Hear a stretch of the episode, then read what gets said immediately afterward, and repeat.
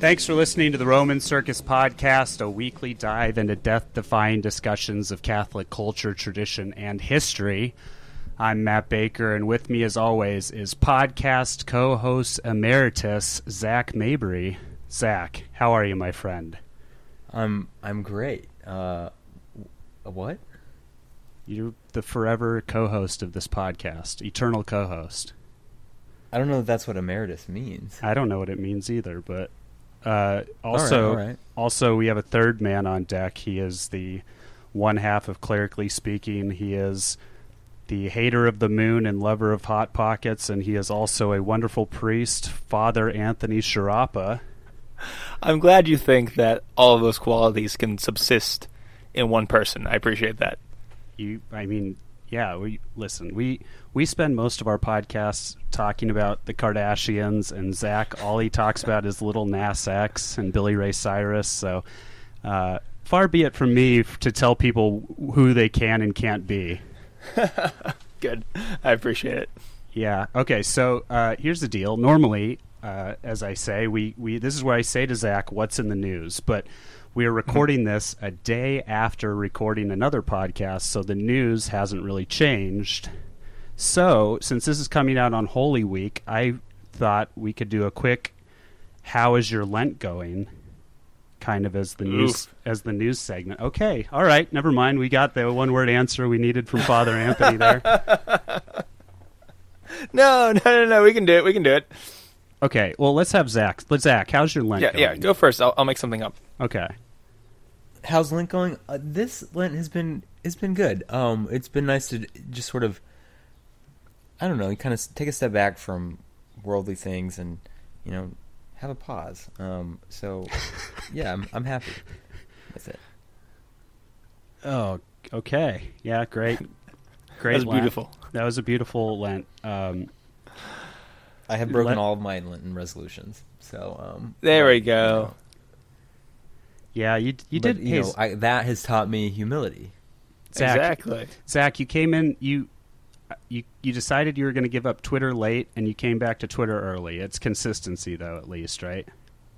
I mean, I gave it up on Ash Wednesday, so it wasn't super late. Oh, okay, okay, okay. I oh, all right. Well, this segment's going great. Uh, if you want to, if you want to tweet us, you can find us at Roman Circus Pod. I'm at Hey, it's Matt Baker. Zac is at Zac Mabry. Z A C Mabry. Father Anthony is at Father Sciarappa. Um, uh, that's his last name. Uh, you Yep. can e- email us podcast at romancircusblog.com. Find us on iTunes, rate and review us if you want. We're also on Podbean, Stitcher, Google Play, and we're on Patreon at patreon.com slash Roman Circus Pod. And if you're not interested in that, patreon.com slash clerical pod. There you go. Hey. We got to keep the.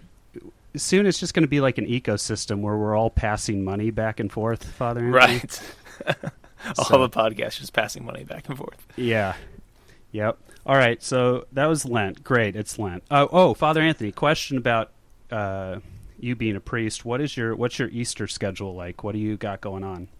You know, it's it's not too bad because recently my diocese has decided to start following canon law officially. So Amazing. Amazing. I can't even tell you how amazing it is Eh, with regards to how many Sunday masses you can say. So previously, uh, canon law says maximum, maximum, you can say three Sunday masses in a weekend. So Mhm. even though I have seven parishes, even though everything is crazy, um, East I've got the vigil, and the pastor will be doing the vigil. We have two vigils and four priests, so I'll be with the pastor. I'll probably be singing the Exsultet and emceeing the vigil, and then I have two Easter morning masses, and that's it. So I get to be spend some time with my family. So it's not too bad. It's doable. That's pretty good. Is, is everything really ki- is. everything kind of settling down with your the reshuffling No. and everything? No, okay. not at all. So it's one thing to like tell everyone, all right, we're going to take these parishes and make them one. It's another thing to declare the parishes one officially and canonically, and it's a fourth thing. Actually, I'm not sure what, how many things I was counting, but it's another thing to start choosing the buildings you're going to use for worship and for other things, and which Mhm. buildings you're not going to use. And that's when people are going to really feel it, and the reality is going to crush them, and it's yeah, going to be sad. going to be tough. Yep, it is. It's it's a tough thing, um, a necessary thing, but a tough thing. So Do you? What do you think the restructuring is? It going to? How many buildings are going to kind of not be used? Do you, Do you have any idea? I mean, hard to tell. Uh, we have seven. We're definitely not going to be using seven. Mm-hmm. Um, my guess is that we will use some of the buildings. I'm not going to say any more than that because just in case someone's listening from uh, New Castle, Pennsylvania, I don't want to start any rumors because I really don't know. We are we're huge in New Castle, Pennsylvania. It's our number one Yeah. market. Absolutely. Yeah. Okay. Well, you know, we hope for a swift and just and very uh, delicate end to this situation. Thank you. Pray for Pittsburgh. Uh, yeah, we will. What's the What's the uh, Penguins situation? Are they in the What's their deal with the playoffs here? They're in the playoffs. They Mhm. played last night, but I was too busy recording a podcast to know what was going on. Uh, and that's they're playing against the New York Islanders? Question Okay. mark. Okay, I think that's it. That- yeah, yeah, yeah. All right. Sweet. Um. Wait, All last right. night? Was it last night? I think so. Oh, uh, the Islanders won last night. Did they? Oh, that's sad. Wow, I'm surprised, Zac. Your hockey knowledge is better than I accept. You just swooped in it and would made me look like a fool, like a fool. hmm Sorry, sorry. Trying to delete. All right, so uh, let's get to the meat of the situation here. All the all the all the pre all the pre segments. We don't have you know the fancy tweet segments like you guys got. We just got like rambling, stumbling. All right, let's get through it segments. Um, so a book came out by noted author and internet person and all caps destroyer of the libs Ben Shapiro. What he came out maybe like in the past month, and it's yeah, only called- it's been a few weeks. okay. It's called the Right Side of History, which is an interesting name for a book. But uh, And a- another way to be on the right side of history is with ZipRecruiter. If you're tired of always looking for uh, employees all by yourself, you could go to ZipRecruiter. oh, that's so good. Good good job, Zac. Um, Thank you. uh, Father Anthony and I have both listened to it. You listened to it on Audible, right? I listened to it on Audible. I also have a copy of the book because I had an Audible free credit. I bought the book too, just to look over it again and take notes. Okay. Is Shapiro the narrator? He, He is. is, yeah. And can I say something right off the bat about this book, this Audible book? Mhm. Do it. The Audible recording is terrible. It's like not- embarrassingly so. Like the audio isn't as good as other Audible books I've heard, nor is it even as good as Ben's like podcast, like the audio quality. And then in the first, it, it fixes it, but in the first couple chapters, did you catch this? It was like there was copy and paste editing, It- where it- it instead is- of record, Sorry to interrupt. Yeah, instead of like re-recording the whole thing, like a, a little slip up, it'd be in the middle of the sentence, and then the audio quality would change, and then you would have Ben rereading a section, and it was so jarring and weird. For I just it really bothered me. Did you catch that? Um, I, I don't know if I caught that exactly, but I did cat. It did. It didn't flow, feel like flowy to me. It was just kind of like, yeah. It it I did catch a lot of like what seemed to be copy and pasting. Like it was just kind of point after point, and it didn't. It was, it it it felt more like a seminar than it did like a Harry Potter book on tape type thing. Shocking.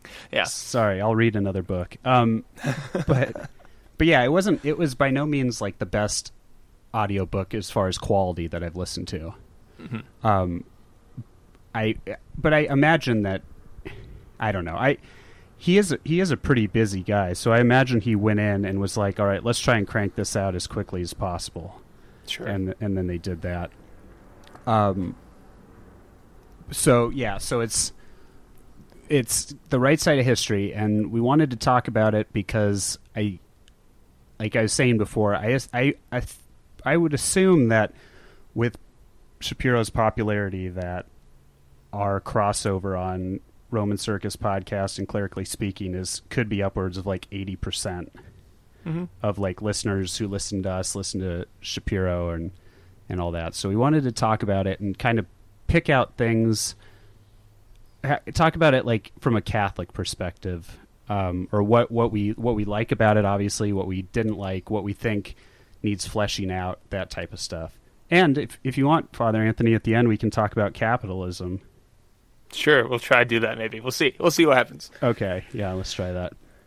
Um, right off the bat, it it kind of struck it. It would the setup is basically the progression of thought and values up until 2019, right? So like, it starts with Judaism and uh, Judeo-Christian values, and kind of goes through the Enlightenment period, and it touches on the Greeks and it touches on Aquinas and Augustine, and it just kind of makes its way to show kind of the idea that where we lost our, uh, uh, you know, according to Shapiro, where we lost our way and where we kind of became more about the self than we did about anything else, like self pleasure. If it doesn't feel good, we don't do it. If it feels good, we do it, type thing.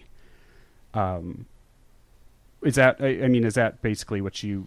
Yeah, it's basically it's uh, Shapiro trying to solve the problem of why in the West, even though things materially are overall better than they ever have been, Right. why is there still so much division and anger and depression and everything else? Uh, why does there seem to be so much ingratitude, even though when materially and with regards to rights and laws, are we uh, materially very fortunate and politically very fortunate overall? And so, what what's going on there? And so, his thesis is more or less that this culture, this was built on Judeo-Christian values, and it's that understanding of happiness, that understanding of basic first principles that built this culture. Mm-hmm. And then we abandoned it and we're kind of running on the fumes. And his desire is by, I think, by showing you the philosophical history of the West, you can see the good parts where it went wrong. So educate yourself about the history. And then at the very end, he basically says we need to fight for this thing. Right. It, it also that it initially the kind of an interesting thing, and Zac and I briefly talked about this idea of if if everything is great but you're not happy, does that actually mean everything is great? Right. Like so, it's like if we're living Yeah, in, exactly. if we're living in the best time, material wise, but we're not.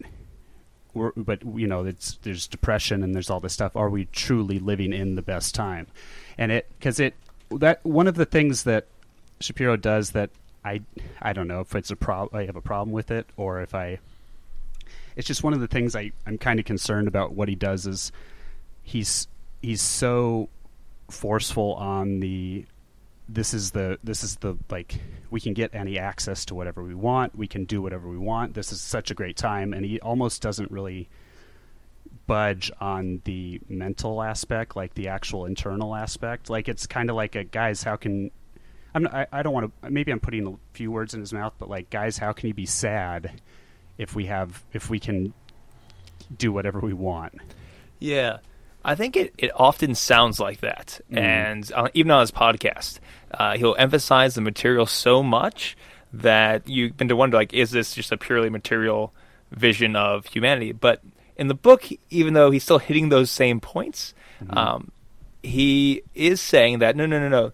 This it, this means it's very easy for us to achieve real happiness, and he does go to outline sort of what happiness is, and it's not based on the material. So for him, what happiness is is basically purpose or meaning, and that is derived from your reason and from God. So basically, doing God's will and living out in accordance with right reason, morally. And he's trying to show how the West gives the best balance of this. So you can do this as an individual. So you have um, individual, um, how does he put it? Individual capacity right and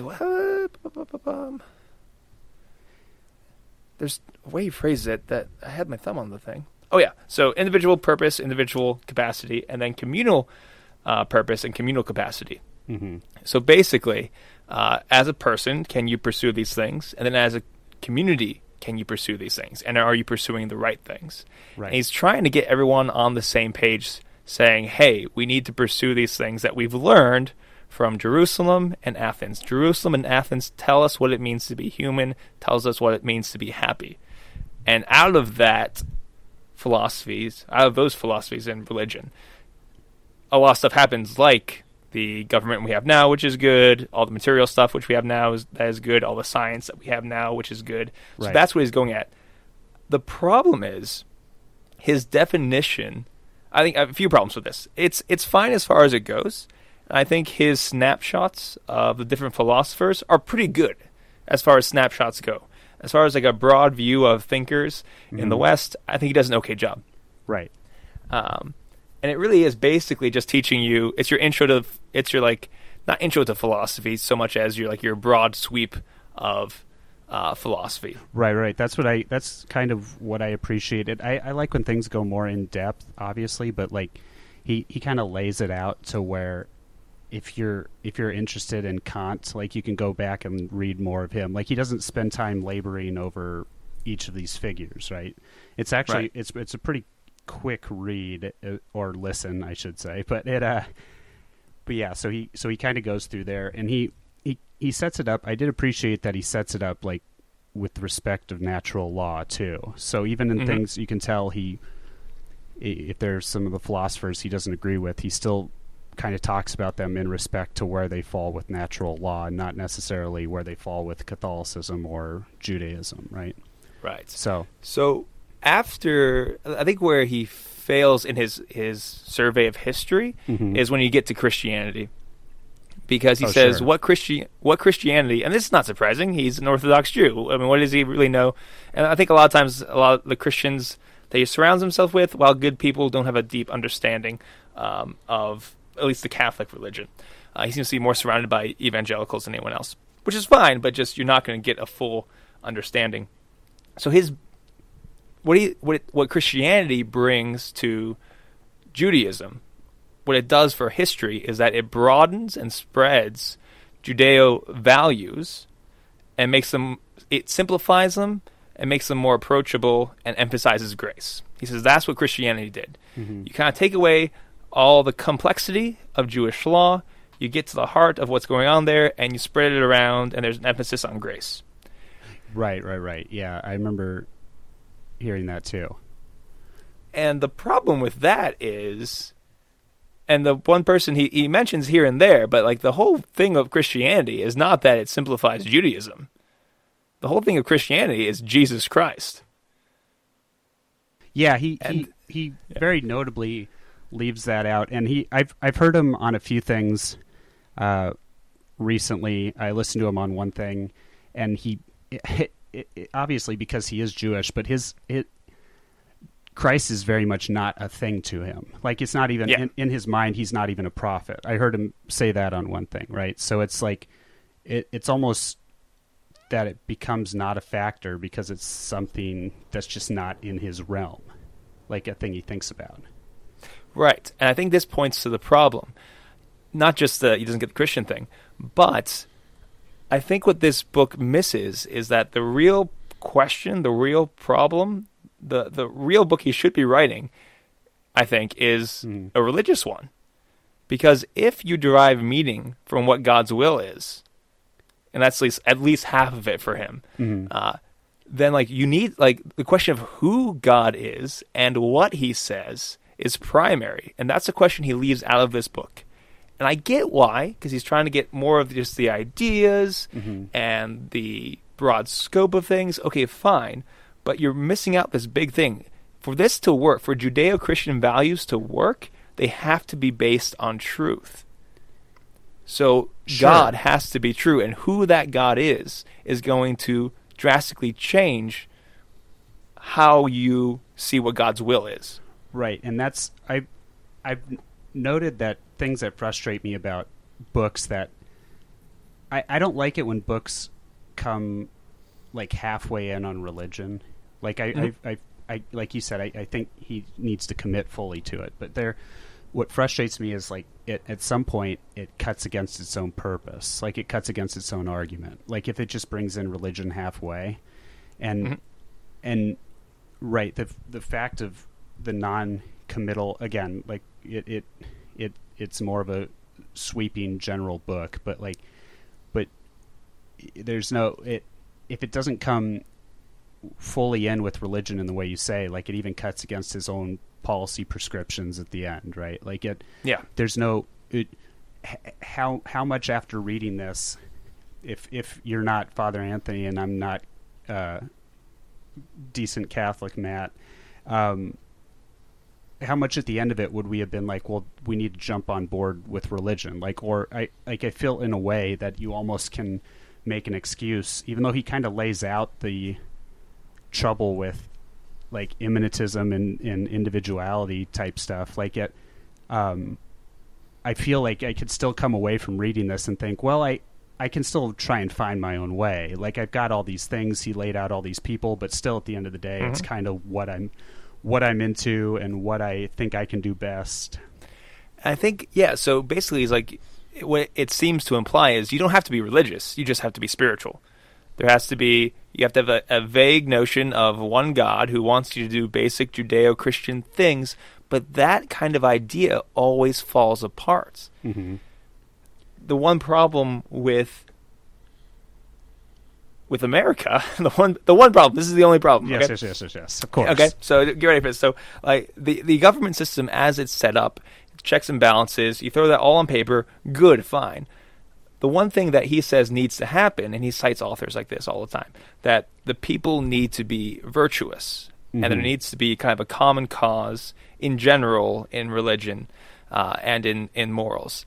The thing is, our country was not based on Catholicism, but kind of a, a deism, a Protestantism Right.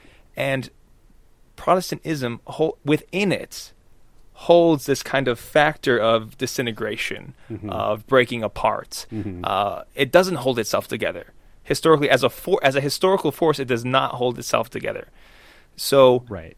you need something deeper and something that will that can be sustained more than a deism, more than Judeo-Christian values. So you have to either say, okay, Ju- uh, Judaism, this is it, you know, uh, or something else has to be it. I think I think he avoids that question because he just kind of want get, wants to get everyone on the same sort of page. Like just he wants everyone just to stop being crazy and stop treating your politics like your god and stop treating these ideologies like your god. And that's good. That's a good message he's sending. But I think there's a deeper question that he avoids, understandably so, in my opinion. Okay, yeah, so I have two points on that. One, I wrote down that he talked about how virtue is tied to purpose, which I'm not, I'm not quite sold on the idea of that. Um, I think that we have Mhm. obviously we have a created purpose, and our purpose is to become more virtuous. But I don't think that like the vir- I, I think it's, I I think it's kind of not fully fleshed out on what he was Yeah. saying there. And then the second is, uh, he okay. This is gonna. I'm just gonna say it. I I, I don't. you know, Yeah. he cares about the founding fathers too much for me sometimes. sure. I like. yeah, I think so. I don't. I appreciate all of them. Right. I appreciate. I I do honestly think that they. I mean, even the ones that were just crazy, like Benjamin Franklin. Hey Zac, nice nice to hear from you. yeah, you know, I had to pop in. Um, guys, guys, Benjamin Franklin, he's crazy. he's All right, he's crazy. Uh, so I mean, you're right. Right, but so the founders, like, I don't, I don't doubt that they were insanely smart men. Like, honestly, I think uh, for their time and for this time, I think they Mm-hmm. match up with some of the smartest. But, but he, he talks about how they basically they created philosophical happiness. Like he, I think he, there's almost an idea where he doesn't talk about religion, but then these men are lifted up to religious figures, right? So they're the ones that Yeah. they're the ones that created this system. They're the, like so they're the ones that had the foresight in the to create the constitution and to create the democracy and all these things, right? So In it- the fullness of time, America was born, and that is I our mean, but salvation. That, Yeah. that is a an accurate way to describe the way that a lot of people treat that that Mhm. time period in the the founding of the United States. right. I'm not saying He's right in that it's the first nation to be founded almost entirely on like is a bunch of dudes got together and built a government and then it kind of worked. Like Sure. that's a real big deal. No, it no is. doubt. They're they're but it they're is very this like smart. Well, right, quasi religious but reverence to this point in time. It's like all Mm-hmm. of history doesn't center on the incarnation; and centers on uh, this country, which I'm very happy to be part of this country. And it's wonderful to say mass without worrying about getting shot. And I've got this nice computer, and I've got my Xbox in the other room. All wonderful. I'm not trying to be uh, un, un uh, ingracious or what's the uh, Yeah. I'm very grateful for Right. the time and place I've lived. But what you're saying, Matt, and uh, what you're saying, Zac, is yeah, this isn't a thing to be worshipped. Yeah, it's not. It's not that any of those things you said are wrong. I agree with all of them. I just, like I said, I think that the problem in this scenario is it's it, it's how it's where you you need to elevate people to their proper place, right? So it's like they're. I, I yeah I don't know I'm gonna I probably am gonna put my foot in my mouth somehow I don't know I feel like I'm on the Well, we're I mean, talking about Ben Shapiro's counterpoint- book. We're all going to put our foot in our mouth. I know we lost all of our this friends by the way so. right. I mean, just as a, a counterpoint, you know, the United States was the first nation founded, you know, by, you know, baptized men that didn't recognize Christ as king, and Oh, you know, yeah. I think that you know there's something to consider there. Um, and then you know, one thing I would add as far as kind of these you know unifying values or like the lack thereof is that you know as much as America is a pretty diverse nation currently, um, but really for the first few hundred years it just wasn't. I mean, if you look at where most people came from Mm-hmm. uh, during that time period, it, it was you know a pretty small little section of the globe Yep. and so you had you know primarily these British settlers, and then you you know you had the Germans, but for the most part, you really didn't. You know, the unifying thing was just more or less a lack of diversity, Right. and so you know I think for a while that kind of can hold people together without some kind of formal structure like a shared religion. You know, when they they have shared you know lots of things, but I mean, you know, there there wasn't a lot of sometimes people kind of pitch America as if you know it was set up and then people from just all over the world started coming. Um, but realistically, it was settled in pretty pretty distinct patterns. Yeah. hmm So yeah, that's it, I. I don't know. I don't know where else I was going. We had. I was trying to g- jump on your point of something, but it's kind of like I guess the replacement aspect of not not fully talking about J- Judaism and Christian values and kind of Mhm. looking at them as because on some level it, it if you look at these old like any any philosopher that's not a Catholic one, I would say we can't fully appreciate them as much as we appreciate Aquinas or Augustine or Saint Therese of Lisieux or just things like that, right? So, Mhm. um, anyway, okay, okay.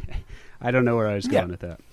Well, and a lot of times, like when I hear Judeo-Christian values, I'm I'm instantly thinking that they're referring to basically 18th century um, Masonic liberalism. Like I, I don't know Yeah. that they're referring to values that existed prior to the 18th century. Mm-hmm. hmm That's a. I think that's that's a very good critique. Like when you say Judeo-Christian values, what like you need to like what do you actually mean by that? And there are some things that are consistent, as in you know one God, uh, murdering people is mostly bad, Mhm. that kind of thing. Uh, but yeah, you need to get more specific. And so it seems like for us, we're Catholics, so let's just cut to the chase here. We're all Catholics Mm-hmm. it's not our job to try to patch up the country. It's our job to proclaim the truth. Right. Yeah. And I think it's actually by evangelizing that you help the country, not by kind of vaguely bringing people into an understanding of Judeo Christian values of Athens and Jerusalem. I don't think you can evangelize with that. I don't think it's as gripping of a story. Uh, I think you need something more.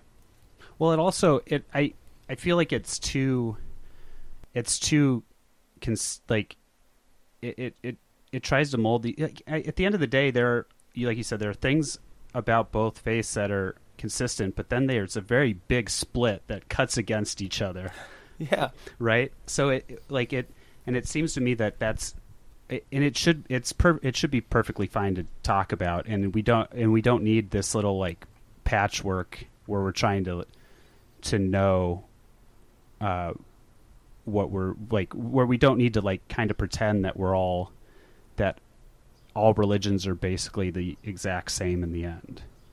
So, a question I have Mhm. about this book is I'm trying to figure out who did Ben write it for? Right. like, what's really the purpose of this book? I think part of it is that he wants to get all of his ideas out on paper, Mhm. but this isn't an evangelical book in the sense that it's trying to persuade you of an, i- an idea. The book doesn't have a whole lot of arguments in it. It doesn't explain why there's almost no of, like- arguments in it, really. Right. I mean, he shows why a lot of philosophies don't work. He Mhm. does do that.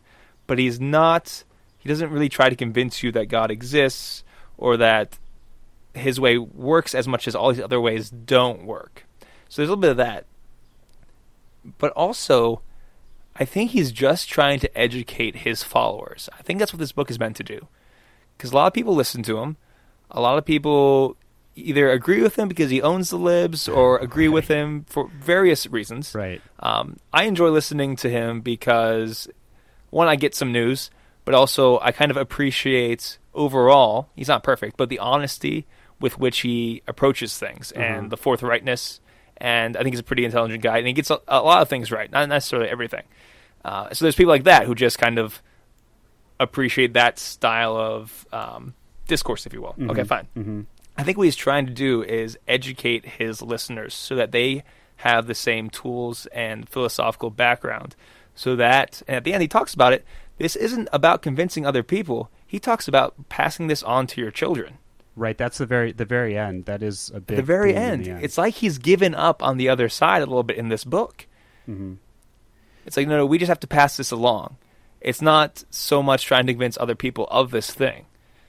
There is so Benedict options Shapiro. yeah, it kind of is. so he this is the the thing the overall thing I appreciated about the book the most is it is the least Shapiro owns the libs uh, how to debate how to debate your enemies and get the win type thing right so you going into it I had no idea what I was going to listen to but I thought that it was going to be like a basically more or less a Shapiro hit job on all his enemies and I appreciated that it wasn't. I think obviously he, obviously any book he writes at this point is going to sell a lot of copies. So I don't think he he needs to necessarily worry about that. What I think I I do think he wanted to like take a chance on just writing something that's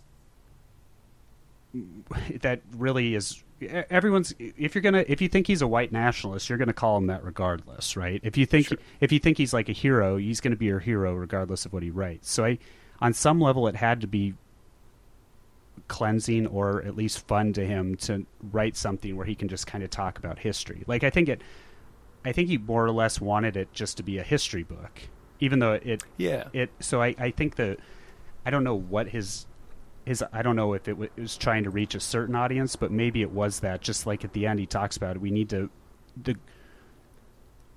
I also, I he is so he's always so convinced with changing people's minds that I do think it was it was okay to just kind of say at the end like this is important to pass on. You don't always have to be battling people in a way. Mm. I think one, he his real passion, even though he enjoys politics, he enjoys owning the libs and all that good stuff. Because because who wouldn't? Who wouldn't? Who doesn't enjoy politics and owning the libs? My goodness, what a life! Right. Um, but like, I think his true passion, apart from, I mean, his faith, is talking about first principles. Like, I think at, at heart, he wants to dive deeper into these issues, and this is his chance to do it in a form that you can't do on a podcast or a radio show. I think there's that. Right. Um, and then there was going to be something else I was going to say about what he's doing, and I forget. Did I just go on too long? I rambled. I'm sorry. I'm sorry. That's all right. That's all right. um,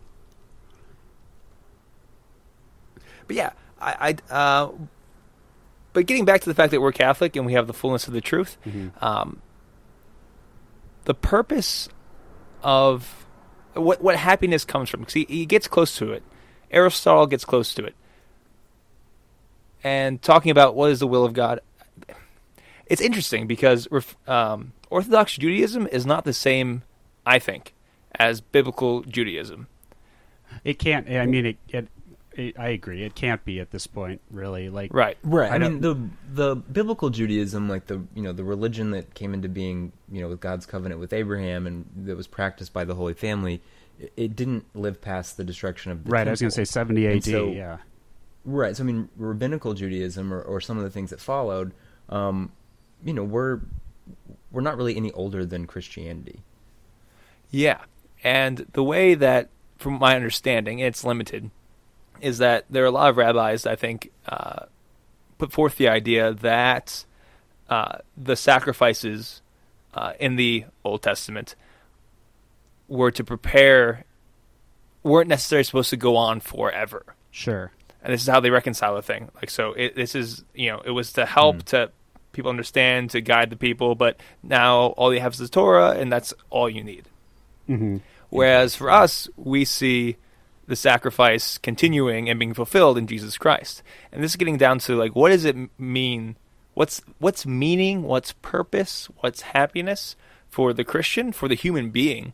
We would say because we claim all kinds of truth up in here. Uh, for us, happiness is worship, the worship of God, Right. In accordance. and that's going to radically change how you see you know happy, you know happiness or the whole human project. So for us, we have a little bit more wiggle room when it comes to politics. Uh, I think the church has a lot to say on political things, but I think we have more room. It doesn't have to be democracy or republic or whatever else, Mhm. but it has to be something that allows us to worship God in freedom. As Right, we should- individuals, yeah, we should be just as happy in a democracy as we would be under a on a under any other form if we were still just able to go to mass and to worship as we Mhm. can. Right. Sure. and I think it it's it can sort of line up with Ben's structure of uh, individual purpose, individual capacity, communal purpose, communal capacity, because um, the highest form for us is that communal purpose to gather together at the mass to worship together as one body of Christ. Mhm. That's the height of Christian worship.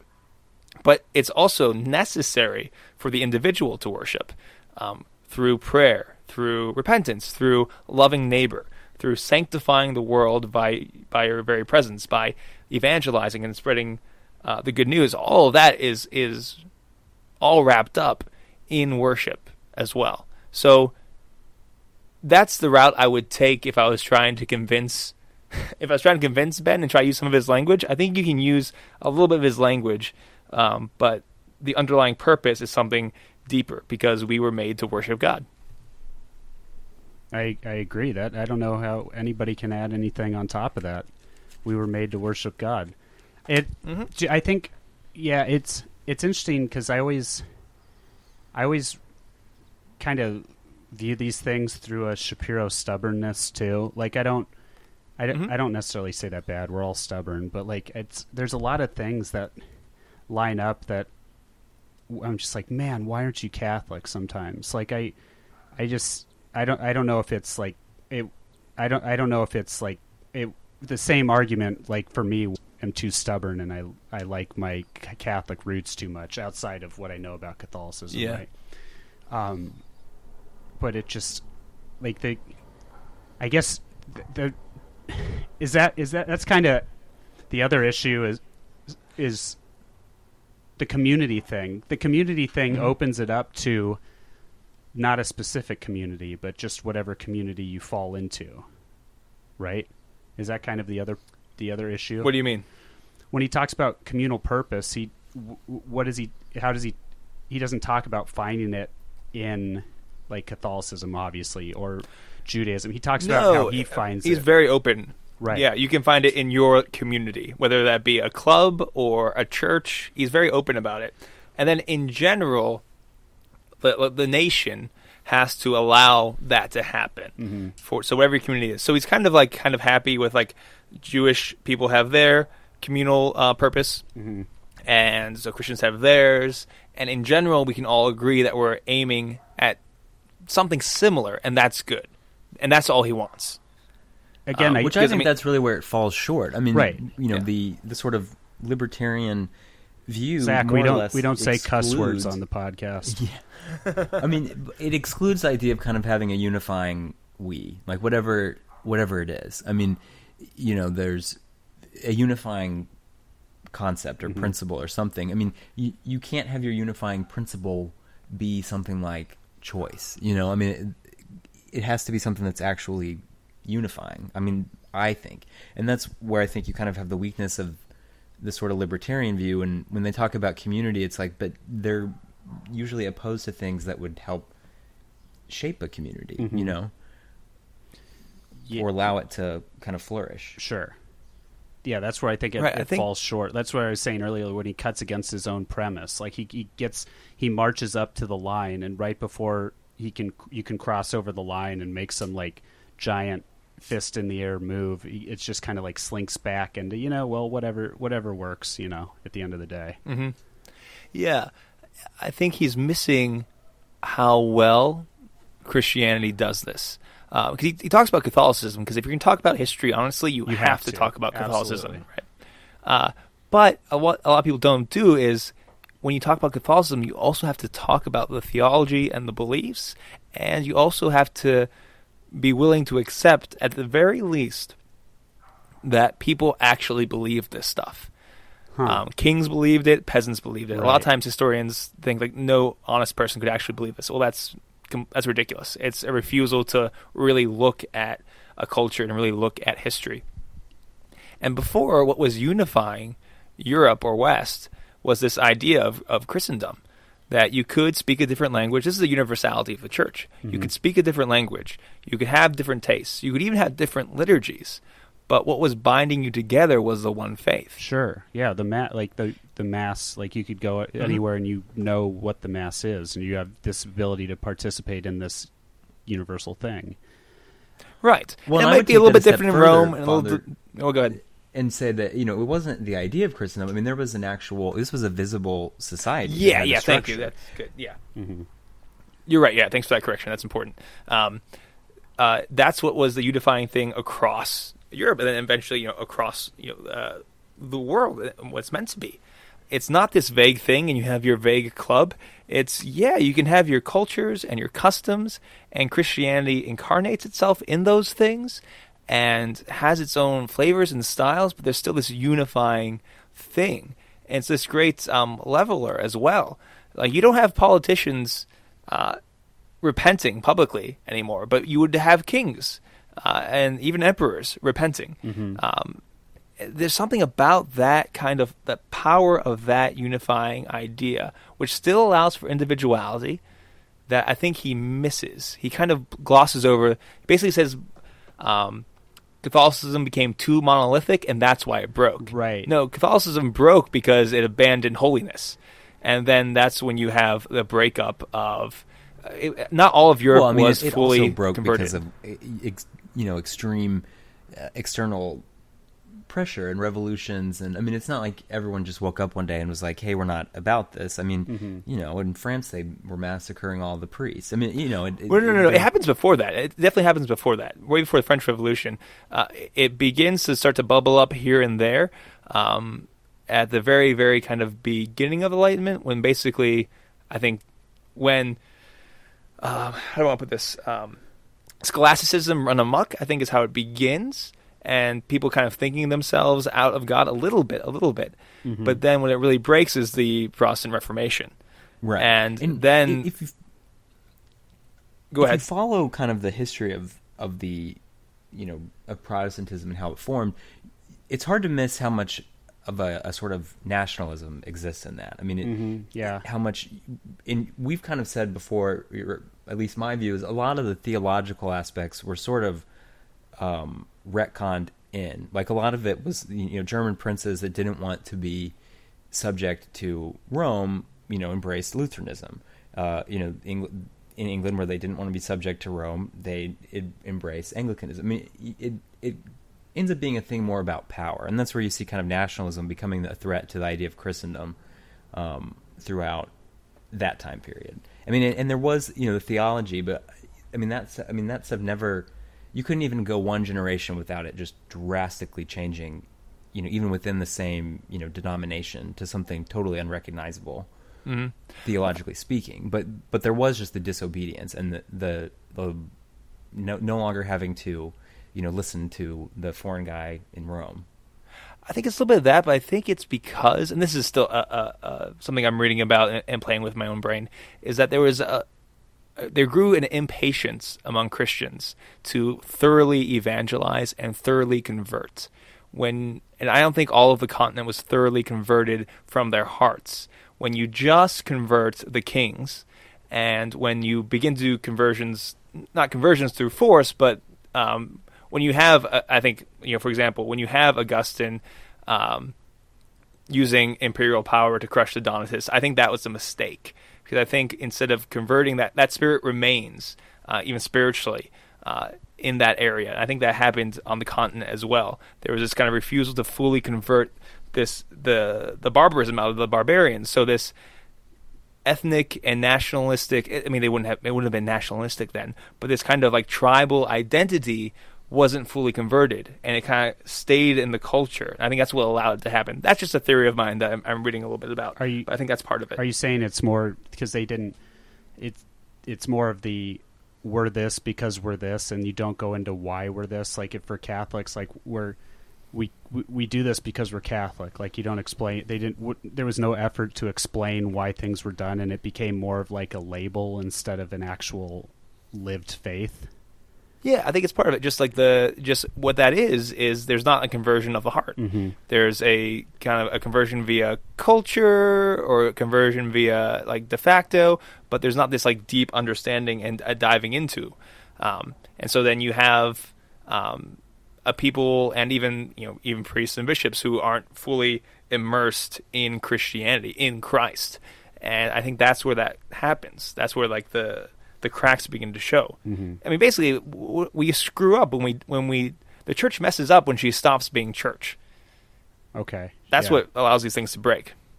More so, far, far more so than outside forces. Because if anything has shown us, it's not outside forces that ever really harm the church. It's inside forces. I mean, I think the inside ahead, yeah, forces no. are very destructive, but I mean, there's clear, you know, I mean, the Mexican Revolution that destroyed Catholicism in Mexico was a pretty external event. Yeah, why was that revolution there? uh, Putin. No, I'm just kidding. Um, I mean, I don't, I don't know to be honest. I mean, the I haven't read enough about it. I mean, the various It's revolutions. uh, non Christians don't come out of nowhere. Uh, just historically speaking, especially after you know Christendom is, is established, they don't come out of nowhere. They come from even within the church. Okay, yeah, have- that's fair. That's that's what I mean by that. So it's not like actually right now. What's kind of interesting because w- this weird place of time that we're at is that we have culture because culture al- always comes from cults, always comes from religion. Religion comes first, then culture develops around it. A lot of times, I, I- even I do this. I use the word culture in a bunch of different ways. Um, but anyway, now we have this very odd thing where the cults of post Christianity it's a weird thing that's never existed before. It's not paganism. It's this post-Christian.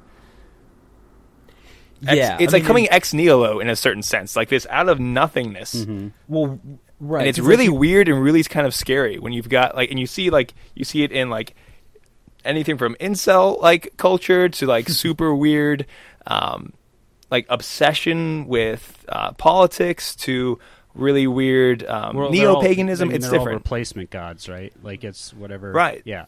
Well, and the, the catch there is that you know prior to, um, you know, the, the coming of Christ and and you know that act of divine revelation, even the pagan cultures. I mean, you kind of had a sort of man searching for truth, and Right. you, know, you had certain places where, you know, they got pretty close, and you know those were the philosophies that, you know, were adapted to explain Christianity. So then you, you know that's like your first phase, and then you kind of have your you- Middle Ages where where Christian principles are essentially shaping society, and you know that's what the that's what the goal is there. Um, but then once you get out of that, it, it's no longer just that the Christian principles aren't shaping it; it's that you know people are actively going against. I mean, they're they're running away from it. Like now, before they didn't really even know. They didn't have the truth, so they couldn't know the truth. And then now that the truth's been revealed, uh, you know, moving away from it is going to have a much more damaging effect. It's going to be scarier Yeah. because it, it's like you know, think of a scary movie. You know, the the way to make it even more scarier is to say, you know, based on a true story. And so, you know, to to be able to craft your your cult, whatever you want to call it, uh, and see the truth and be able to craft your cult in opposition to it, you're going to, you know, you're going to do a better job creating something, you know, just spectacularly evil. Mhm. Um, Yeah. And you know that's kind of what you see. The other thing I would I want to point out, and we've kind of touched on this, is that I would say that Ben Shapiro is much more benign as far as the other people who I would make this critique of. But there is this tendency to kind of say, okay, well, we have the West, and the West was this amazing culture that produced all the best things. And one of the things it produced, an accessory to it, was uh, the Catholic Church and the Catholic religion and Christianity. and their commitment to the faith is entirely because it identifies with an idea they have about a culture.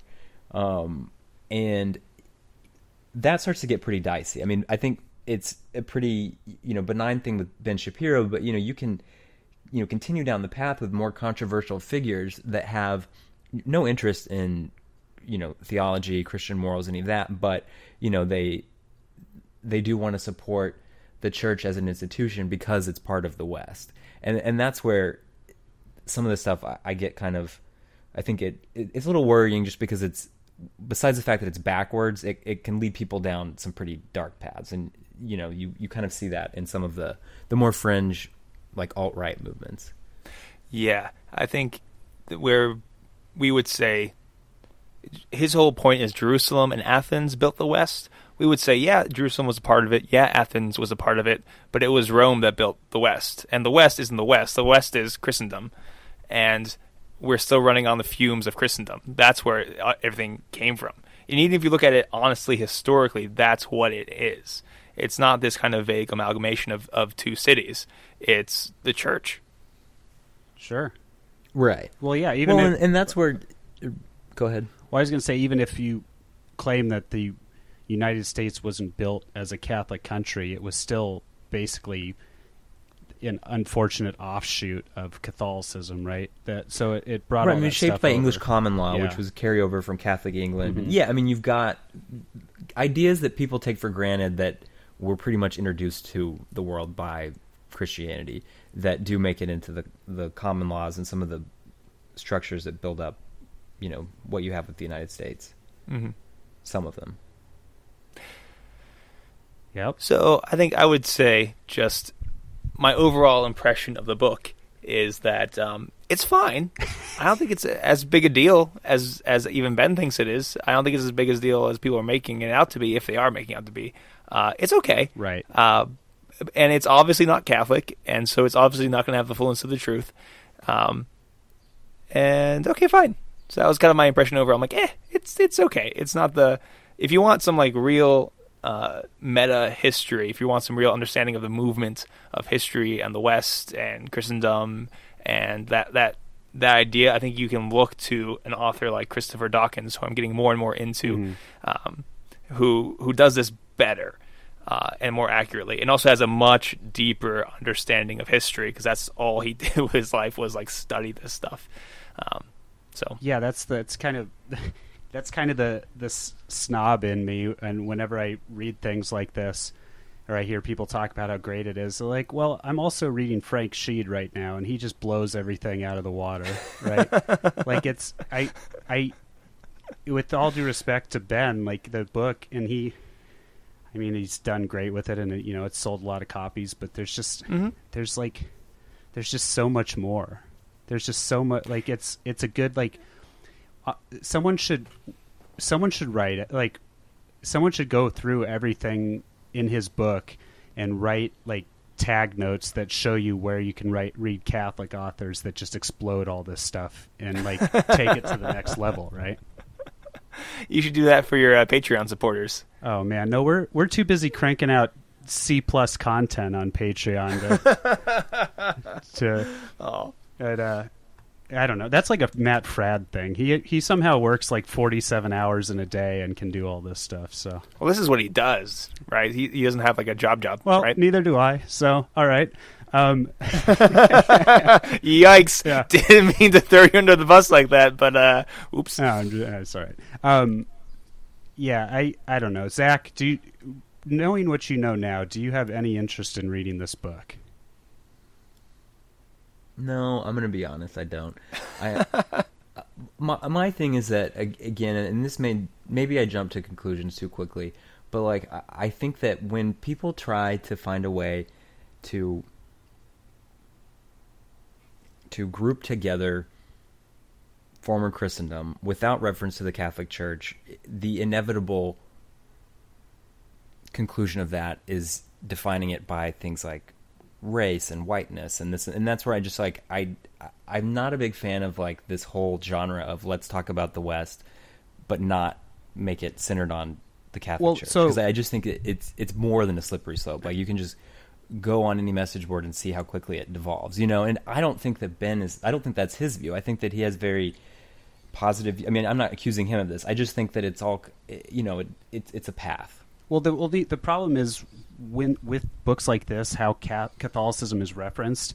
It's like Catholicism came in, and then but they mainly focus on the no longer like he he. I wrote it down how he phrased it. He, the disillusion of Catholic dominance. That's how all these things are always framed. They're always they're, Yeah, yeah. They're never framed from the power or the the pa- they're never framed from like what the ch- the church did for 1600 years. It's always framed as the whelp and then one day the the Catholics didn't have a dominance anymore. Right? Right, and when that gets thrown out, the you know the uh, you, you lose uh, the appreciation for poverty. You lose. I mean, you lose a lot, and I mean, you know, the economic impact of the Protestant Reformation uh, is pretty drastic, and I mean, and it, it starts to cause a lot of problems. And so, I mean, again, obviously, there some of my best friends are Protestant, but uh, you know, I I think the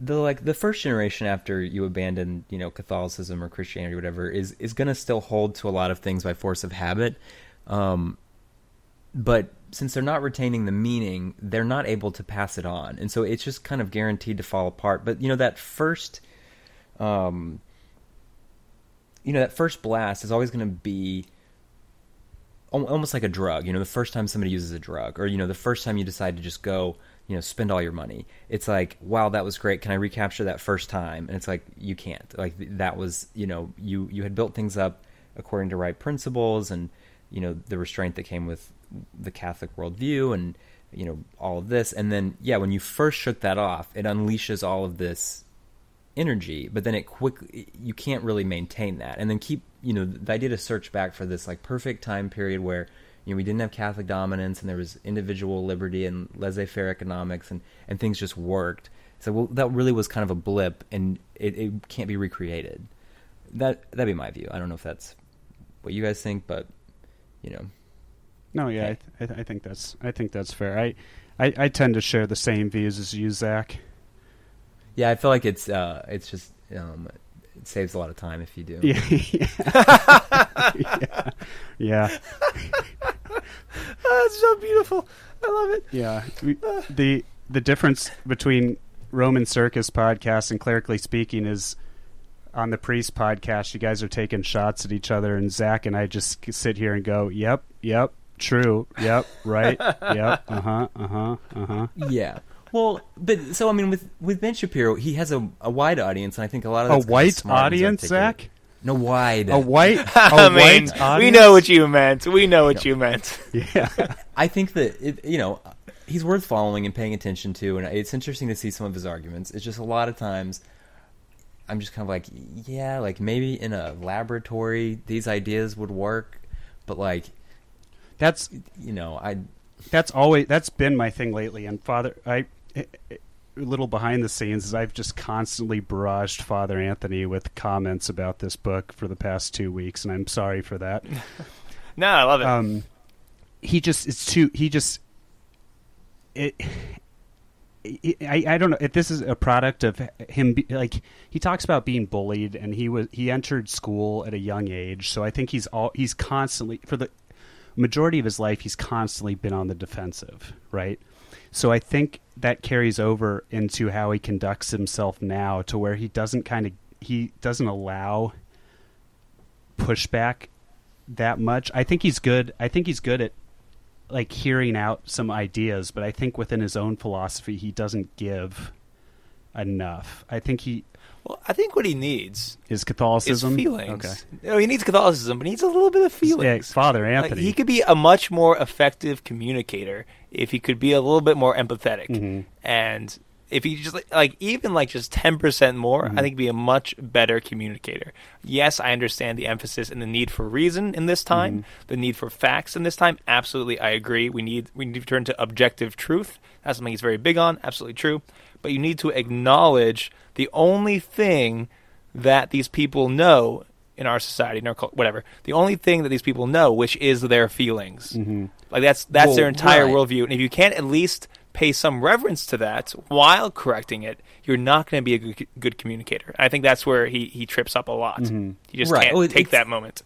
you know his the catchphrase is you know facts don't care about your feelings but like history is not shaped by facts and there's no i mean it, that's just a that's a fact like facts are not the driving force of My head is politics spinning. Yeah. history i mean it, it just doesn't work like that i mean the feelings ultimately i mean broadly defined shape history more than the facts do. I mean, that's how you have so many just strange movements that pop up. And, um, you know, I mean, prohibition, was that because of some fact about alcohol? I mean, no, it was feelings. Uh, you know, the. I mean, it, it finally took, realistically, it took people's feelings change to get civil rights to happen.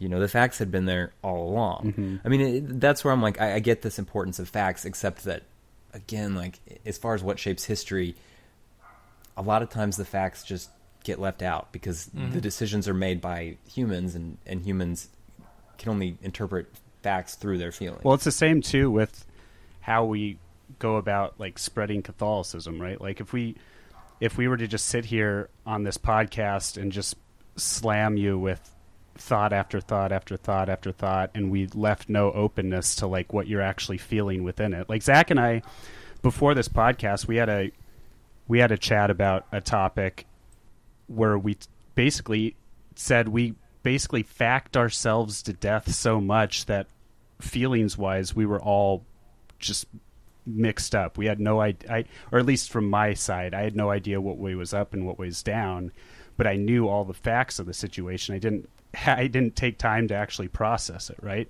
So it's just like anything that if you you we need to know the truth and we need to know what's going on but we also have to give way to actually f- allow ourselves to feel through it Yeah. Well, feelings properly understood is an important way of knowing, an important part of a human person, or else God would not have given us these things. Mhm. So you need a, a, a not just a balance, but a integrated understanding of the human person. Um, so, like I said, I get his emphasis. I think it's an important emphasis in our time, but he could do a lot better if he acknowledged the other parts of humanity as well. Mm-hmm. Yeah, I hope. I do hope. Like, I do hope he he does. Like, it, it. He's such he's such a force now that I don't. He I don't think he can be like ignored or brushed aside. Right. So the best. The hope is that if someone marches and becomes such a force that they find the correct path or they find the good. Like it's it's why we don't want to wipe out political parties. We want both political parties to be Catholic, right? We want we want everything. Yeah. We want I mean, I'm not in favor of democracy or political parties, but sure, I'm- sure you can. Zac. Oh, side note, can I just take it? Take a, can I take a shot at Zac? Oh, Please. by all means. And I say this with love. Deep down, I think you know that you don't vote just because you you're too lazy. You just don't want to. I've only not voted once. when was that? But This you have most this recent whole you have this whole have, have, have you been lying to me? You have this whole shtick on your show about you're a non-voter. But that's a new thing I adopted. So the first time I didn't vote was the 2018 midterms. Oh, that's not bad at all. Midterms aren't even a thing. No, I know, but I mean, no one votes for midterms. I feel But I also pointed out it's it's not actually the laziness. It's because like I'm not a vegan. I don't do CrossFit. Like I don't have anything I can be super sanctimonious about. And so this is this is a thing. No, that see that I can respect. Thank Yeah. you for correcting me. I withdraw my previous critique. I now understand more deeply the person that is Zac. Oh, Father Anthony, you don't even know the half. That's a of dark path. You don't even want to go down. Yeah, that path. fa- I've been I've been in Dallas for three days now, and I'm staying here another four. And I I by the end of it, I I'm I'll tell some stories. I'll have my own podcast. yeah, If you're in trouble, if if you need help, just DM me. yeah. Just wink, blink twice. Send you a blink. Yeah, exactly. Cough twice now if, if Zac's keeping you against your will. right. No, it's it's been great. I you know, ten out of ten would recommend coming to Dallas and staying with Zac for a week. Um, but other than that, yeah. So that's uh, that's that. I hope I hope we did this justice. I hope we did a fair analysis that won't turn either side off all that much. But I I I thought it was something worth talking about. Um, Yeah. yeah. All right. So it's okay. It's Holy Week. So instead of a saint of the week, I'm just going to say it's Holy Week. So go to church a bunch, and and uh, Just a whole bunch. yeah, Just stay there. Go to church and just stay there. I think that it that is canon law. It's uh, Holy Week. Ignore all your responsibilities and stay in church for 24 hours. Can we get Ed Condon on the show to back us up on that? No. Okay. Uh, anything you want to say, Father Anthony, before we get out of here?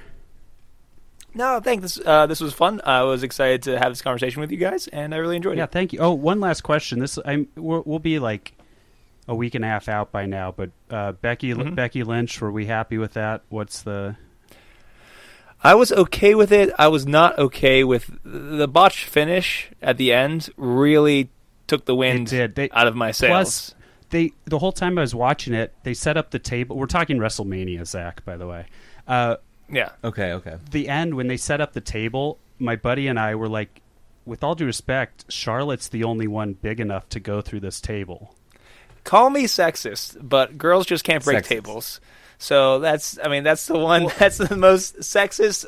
Uh, That's that's the problem. view I hold. It's like whenever the ladies bring out a table, they can't go through Well, it. and They try so hard. They showed They can't do it. Right. They so they did it. They double su- they double suplex Ronda, not even through it. Right. Like so she she just cracks it, and then they have that botch ending. It was very it was a bummer because like I was legitimately a match that I was interested in watching, and I I do I do like the.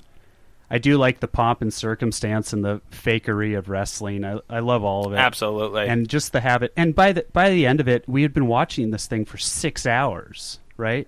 it was exhausting, and I was getting a little bit of uh, a cold too at the end of that. So it just, it was just, I wanted to be so much more into that match. It's just hard to when it's that long. I know, but I don't know. Who do who do you think won the night? Who was if you had to pick someone? Oh, definitely Kofi. I mean, that was um, probably that had the biggest pop. That was the most fun. It was a good match. Um, Kofi is a great face. Um, uh, Bryan's a great heel. Um, that was that was probably it for me. Yeah, and it was just trying to think of something else. It was- and just actually really the best part of WrestleMania was of course NXT on Friday. So that's always my I, favorite. I was gonna say Ricochet like won the night for me with his match too. Like he was pretty. Oh no, that that spot. That was I'm sorry, but this is too good not, not to say. Yeah. That spot when Cesaro's doing the swing, yes. like for like four minutes, and then Sheamus is just clubbing people on the outside. I could not stop laughing Yeah. at that spot. I loved yeah, it. no, I was it was amazing. And then like that that spin that spin that ended in the oh yeah, the- yeah, yeah, of course. all all that stuff was amazing. And I, yeah, it also did you? It was the first uh, African American male to win the world championship at WrestleMania. I think so. I th- I don't think Booker T ever did it. So yeah, that was awkward. yeah. Um. Okay. Well. One last important question, Father. Mm. Do you think that okay? c- We have when this airs, it will have passed. But so Palm Sunday, right? You know, uh, our Lord rides into Jerusalem Mhm. to adoring fans. Do you think that a a sort of adapted version of Old Town Road would be um, a, an appropriate song for Palm Sunday? If by adapted you mean you translate the lyrics into Latin, then yes. Oh, you know how to You- win you our have heart. To take a lot of things out. okay, okay, just you know, See, That's it. all you have to do, Father Anthony. Come on here, and if we ask you questions, say only if you adopt it into Latin. And we're just like we basically we basically become heart eyes emojis all over the place. So Well, I was thinking about, I was like, you wouldn't say horse, you know, you would, uh, you know, biblically you'd say ass. So you would, I'm gonna, I'm gonna take my ass to the old town road, right? And Jerusalem's an old town. I mean, really. Anyway, I'm It sorry, works. I'm fired. I'm canceled. canceled. Palm Sunday's canceled. oh ooh It's awkward, but this is what the power of this podcast. oh wow, thank you, thank you so much. all right, gang. Yeah, check out. Uh, I, I mean, if you listen to us, there's you. Odds are you listen to Clerically Speaking. Uh, by the way, I, I searched Clerically Speaking on iTunes, and you know what the first podcast came up that said people who listen to this also listen to this is? Uh, uh, what? What was it? Roman? Circus Podcast. Lovely. I do want to plug one thing Oh, real yeah, quick. do it. All of it. Is the the Spicy Nugs podcast? Okay, yeah. Oh, I where two it. priests. This is real. This is not a joke. This is where two priests and a dad serve up the hottest takes and, And the, the frostiest, frostiest shakes. Going through. Wendy's. Going through Wendy's. It comes out once a month. We have four episodes. All of them are brilliant. It's the best thing I've ever done, um, or been a part Father- of. Spicy Nugs podcast. Father Dan, uh, former guest of the show and friend of the show, does a great job of hosting that, and I do mean that seriously. He is he is great for it. He's brilliant. He is like the just the he, he has such a good sense of humor. Yeah. It- it's like, it's, you have to, once you start catching it, you realize, like, he's so funny. yeah Yeah. yeah no that's great. It uh thank you for plugging that. Everyone should listen to that. Mhm. And uh, yeah, thanks for coming on, Father Anthony. And if you you know let us have it on Twitter. I always want to hear people's thoughts, so let us know what you think. Yeah. Definitely let Matt know what you think about this podcast. Yeah, I don't have a job. What else am I supposed to do? Let me know too, you know. Yeah, just not me. I still want to know. I'll just read what you wrote on their Twitter feed. Okay. All right. Well, thanks for listening, gang, and we will talk with you next week.